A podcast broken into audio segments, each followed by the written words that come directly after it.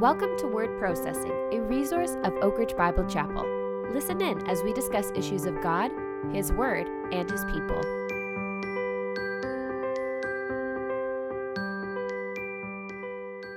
Hello and welcome to Word Processing. My name is Josiah, and I'm one of the pastors at Oak Ridge Bible Chapel in Oakville, Ontario, the place of origin of the resource to which you are currently listening.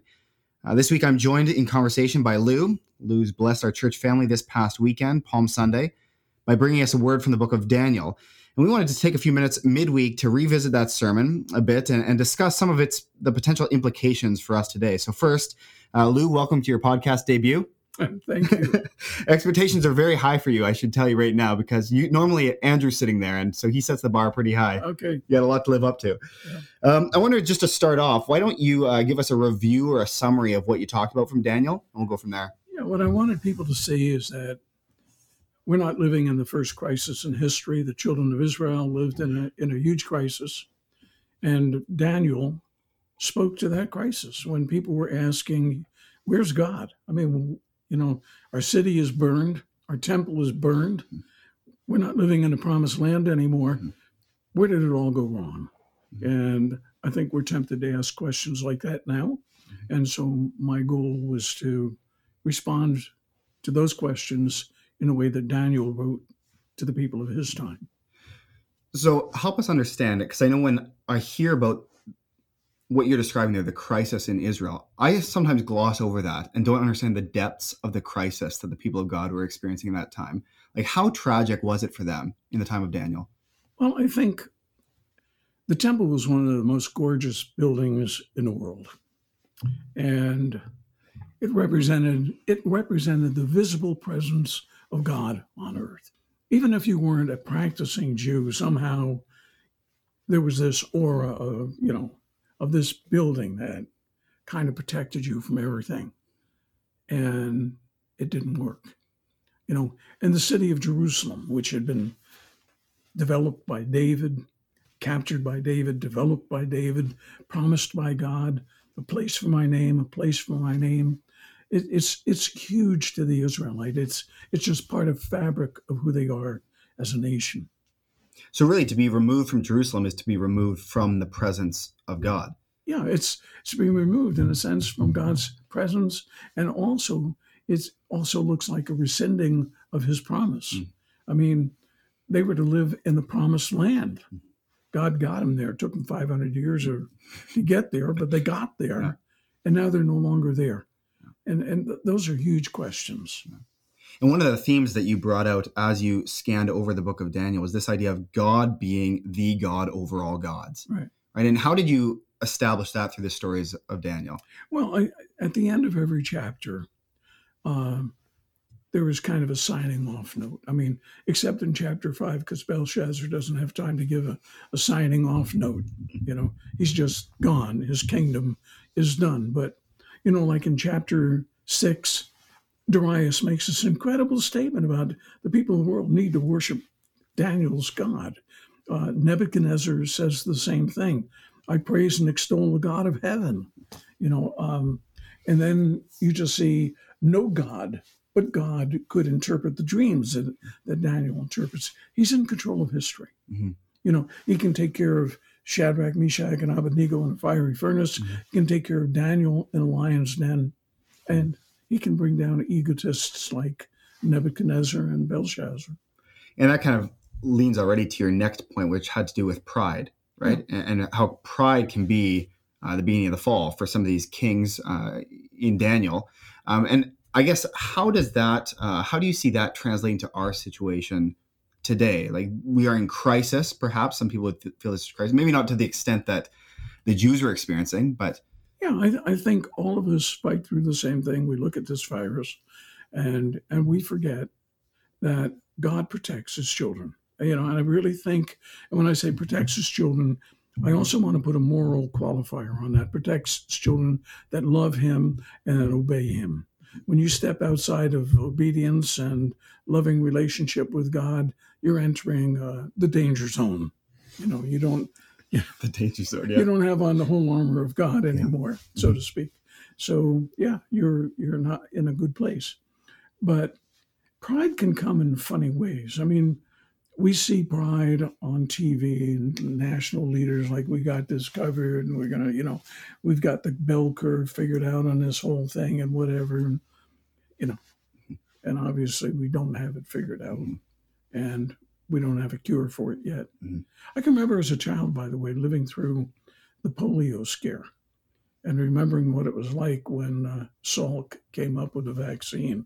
So for me, this is kind of like reliving, except it wasn't quite as crazy back then because people weren't so mobile and whatever. But yeah, I think there's two kinds of pride. I think there's pride that thinks, you know, we we can do it.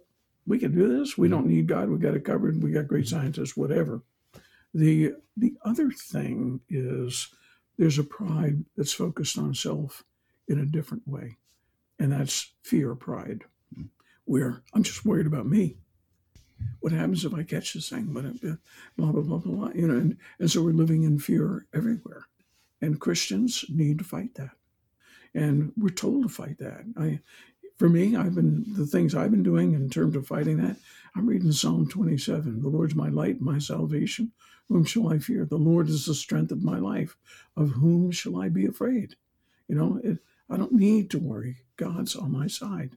You know, or to go over to Philippians chapter 4, you know, be anxious in nothing, but in everything by prayer and supplication with thanksgiving, let your requests be made known to God.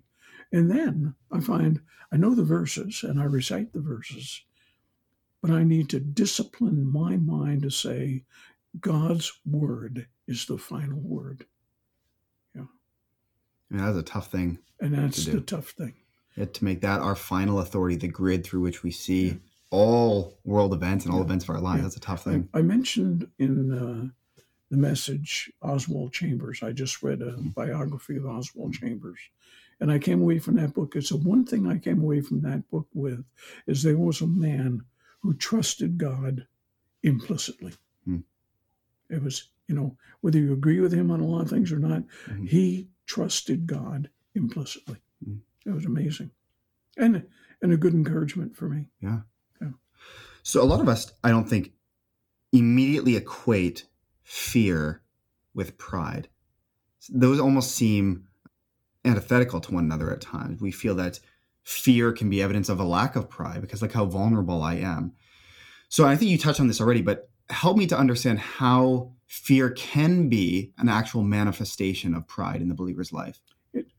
it takes the focus off God and it puts it on self. You know, it's a killer sin.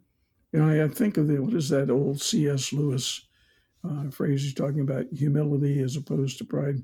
You know, the humility is Christian men Mhm. thinking they're imbeciles and uh, Christian women thinking they're ugly. Hmm. You know, trying to overcome pride.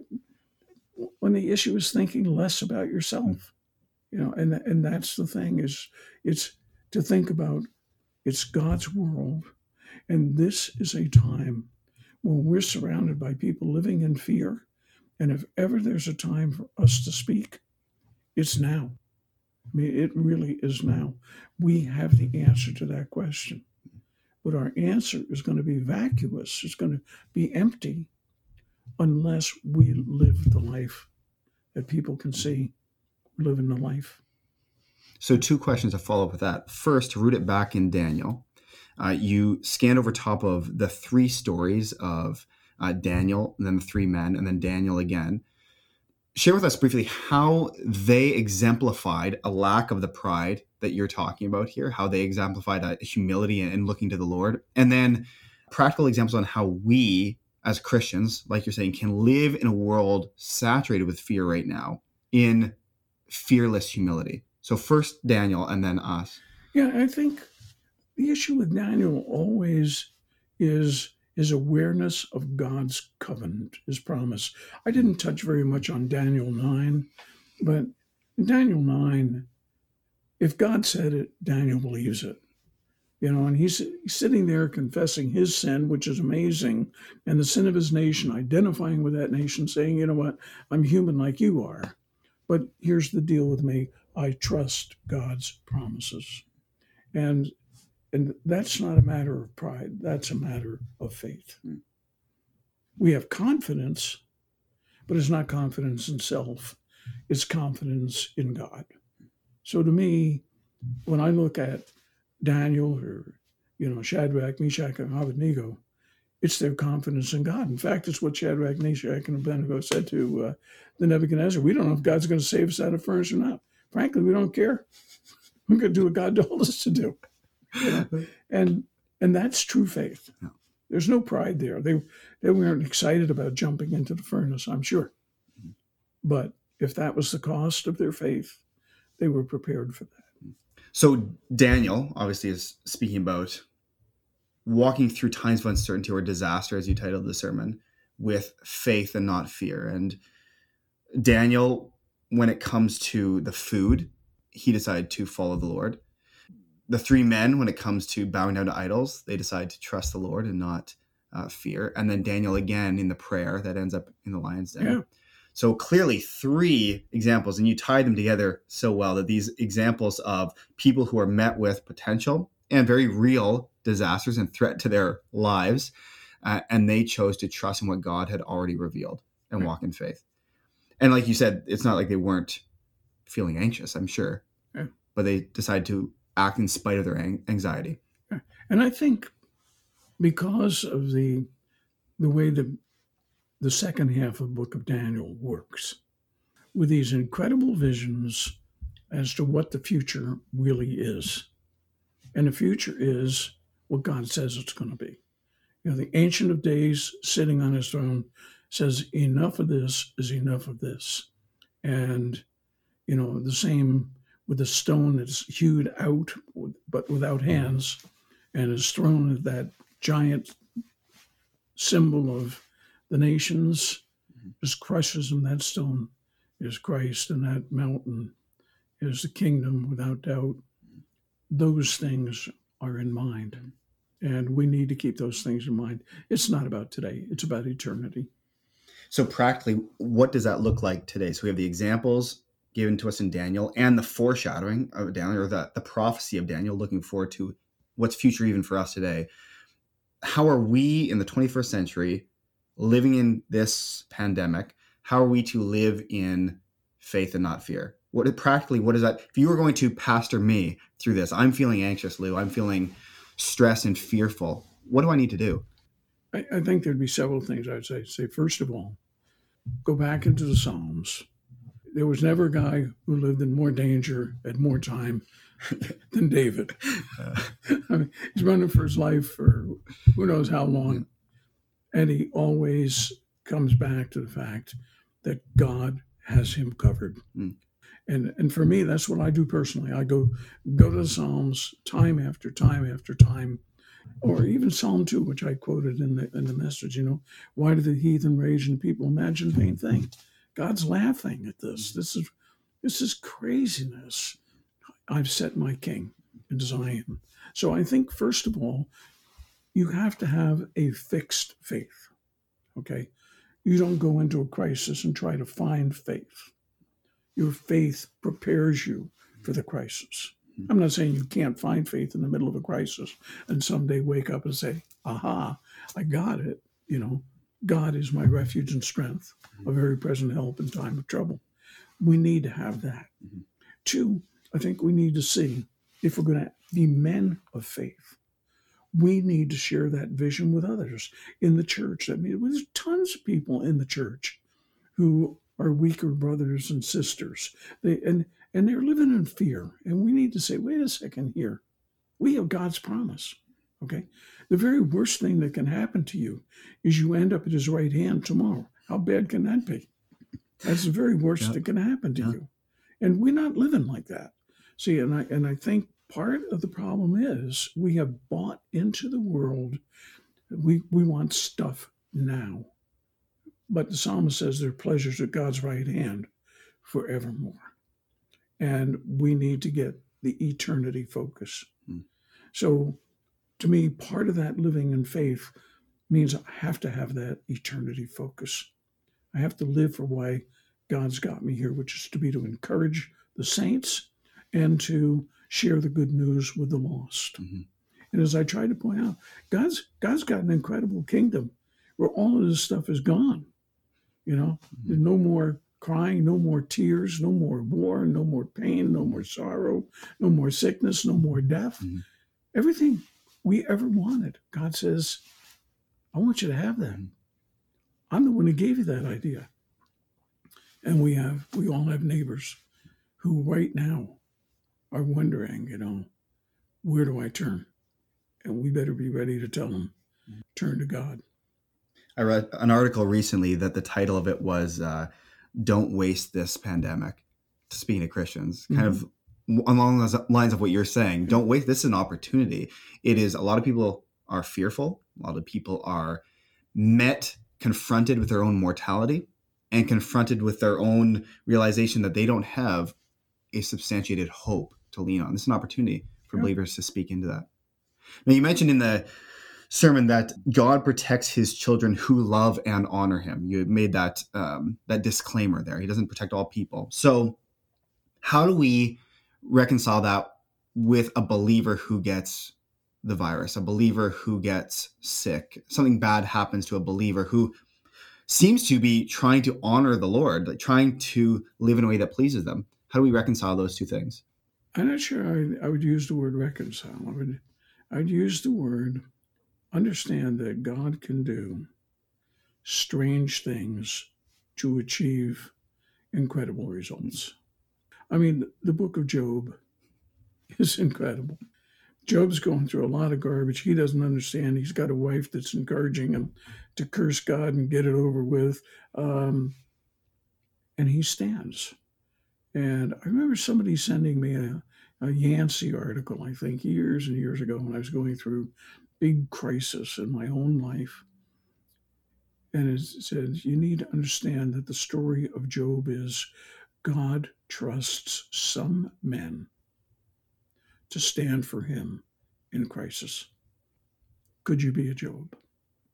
Uh, God's got some heroes that'll go through the water, that'll go through the fire. They're going to shine like gold, and they're going to show us how to live a life which trusts God for good or for ill. And I think we have to do that. Other than that, you're starting to move in the direction of the prosperity theology. I'm God's child. I've committed myself to Him.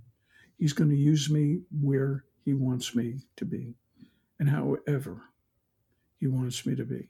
It's like Jim Elliot and the Auca Indians. It's like all of those kinds of stories. So, how do we bring this crisis, this disaster, as the title of your sermon indicated, how does this relate to we're, we're entering you know the, the Holy Week, or we have we've had Palm Sunday, and now we're coming into uh, Good Friday and Easter, which is clearly an important time in the Christian faith, important time on the Christian calendar for us to remember. How does that add anything when we think about the uh, the suffering, the death, and the eventual resurrection of our Lord? How does that play into this conversation? if, if ever suffering would move people in the direction of God, this should be one of those times. So, uh, but I think, I mean, at the heart of Christianity, there is a suffering. We're not, we're not called, you know, I, I think of the old hymn, Must I be carried to the sky on flowery beds of ease, while others fought to win the prize and sailed the bloody seas. No, I must fight if I would win. Increase my courage, Lord. So Congratulations, you're the first one to quote a hymn on this podcast. probably the first one to remember. I thought you were going to stop a stanza. That's pretty good. Yeah. Well, I was with a friend in South Carolina who was a big Oswald Chambers fan, so he gave me the book, and I thought I ought to read it. Mhm. wasn't wasn't the favorite book I ever read, but the man left an impact. Mhm. You know, and so I think that the Christian needs to understand the Christian life isn't all about good times. It's about Mhm. suffering. It's about God taking you to places you've never been before so that you trust Him. For me, I learned more about trusting God when I left Canada and went to Russia and then to Kazakhstan and then to Tajikistan and all of these. All of a sudden, you were at, you know, anything could go wrong at any moment. And you really needed to learn to trust God. Mhm. Suffering is a big part of growing, Mhm. pain is a big part of growing. You can get mad at God, or you can say, as Paul says in Corinthians that you can use your suffering to be a powerful influence in somebody else's life. Mhm. Don't waste your suffering. It seems to be the pattern through certainly the New Testament, the life of Christ, the life of the apostles. There is glory for the believer, but it comes through suffering. Yeah. Glory is on the other side of the suffering. Well, you've been preaching on Peter for what, eight or 10 weeks or something like that. So the phrase that comes to my mind always, because I think it's what Peter didn't understand Mm. and finally got first the suffering, then the glory. He always wanted Christ to have the glory and not go through the suffering. And finally, when you come to first and second Peter, he's got that figured out. Mhm. And suffering is the way to glory. So, some closing admonitions as we wrap this up from the life of Daniel, and as we're in this time of uncertainty for many believers, what would you say to encourage uh, the certainly the family of Oak Ridge, but then anyone else who's listening also? I'd say two things. Check your theological priorities. What do you base your life on? Your experience or God's promises? God's word. And if you're going on experience, God bless you, but it's going to be a rough trip. So that that would be the first thing I would say. And the second thing I would say to people who might be listening who are not believers and aren't even convinced God exists or that he's important or relevant or anything like that, you might want to give that another thought. You know, the world has promised you we got everything under control. You can't look at the world today and say it's under control. I haven't even looked at my IRA because it scares me to no end. Like I don't want to know what happened. But I, all I know is I'm still retired. I've got less money than I had before. That's all I know. And you know, and it, and what difference does it make? You know that we can live and trust in God. Surely, I mean, God's. You know, you got 9-11 you got 2008 now we've got this virus when are we going to wake up and say god keeps sending messages like you don't have it under control i'm still here i get the last word that's what i would say mm-hmm. That's good. Well, thanks, Lou, not only for the time today, but also your word on Sunday. Appreciate it very much. Your ministry, your continued ministry to not only me, but the people of Oak Ridge. And, and thank you, listener, for tuning in today, wherever you are. Uh, this is our sincere prayer that these discussions are in some way encouraging and edifying. Uh, we trust God that that is so. And we sign off with the Apostle John's words that begin his second letter Grace, mercy, and peace from God the Father and from Jesus Christ, the Father's Son, will be with us in truth and love. Amen. God bless. Thanks for listening to this week's podcast. We hope you are encouraged and learned something new. Visit oakridgebiblechapel.org to listen to sermons and for more information.